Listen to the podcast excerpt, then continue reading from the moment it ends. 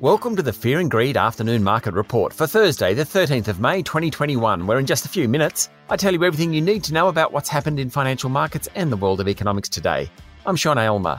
The S&P ASX 200 fell again today, down 0.9%. That's three down sessions in a row after hitting a record high on Monday. It's now back to where it was five weeks ago.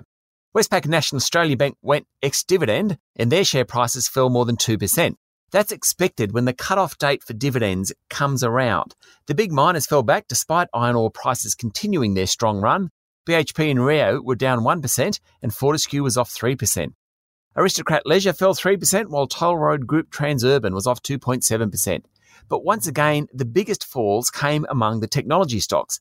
Afterpay fell 5%. Xero was off 13%. 13% after the accounting software group said revenue rose 18% and subscribers surged, pushing pre tax profit up nearly 40% for the 2021 financial year.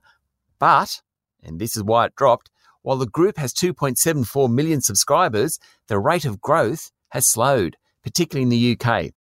Explosive group Orica said first half net profit tumbled 54% on the back of a 9% fall in revenue. Ongoing COVID 19 disruptions, geopolitical tensions, and the stronger dollar have all hit the company. The result was expected. The company had warned investors about it back in February, and Orica's share price fell just 0.6% today. But how's this one? Mining services group Perenti Global, its share price fell 28%, 28 after it warned that the strengthening Australian dollar and the COVID 19 pandemic would hurt earnings in the current six months. Basically, it faces higher wages, a stronger currency, and COVID 19's hitting demand in some of the regions it serves. It was easily the worst performing company on the ASX 200, and I'm not sure that in recent times I've heard of any company falling 28%. On the other side of the ledger, agribusiness and processing group GrainCorp said underlying earnings for the six months to the end of March were up more than 35% and the group has upped its full year guidance. Investors appreciated the news and its share price jumped more than 5%. It was the second best performer on the market. The best was Whitehaven Coal, which rose 6.4%. Pretty rough day for the Aussie dollar, which ended trading at 77.3 US cents.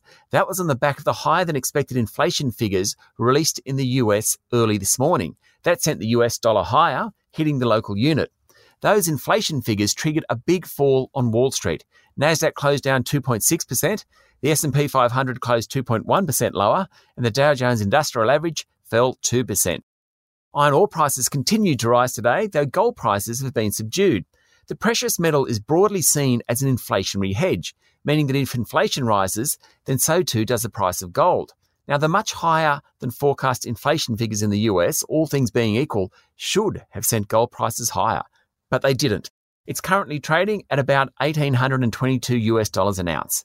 That's it for the afternoon market report for Thursday, the 13th of May, 2021. Join me tomorrow morning for the regular edition of Fear and Greed, followed by an interview with adman Ben Willey when we talk about sports and broadcasting rights. I'm Sean Aylmer. Enjoy your evening.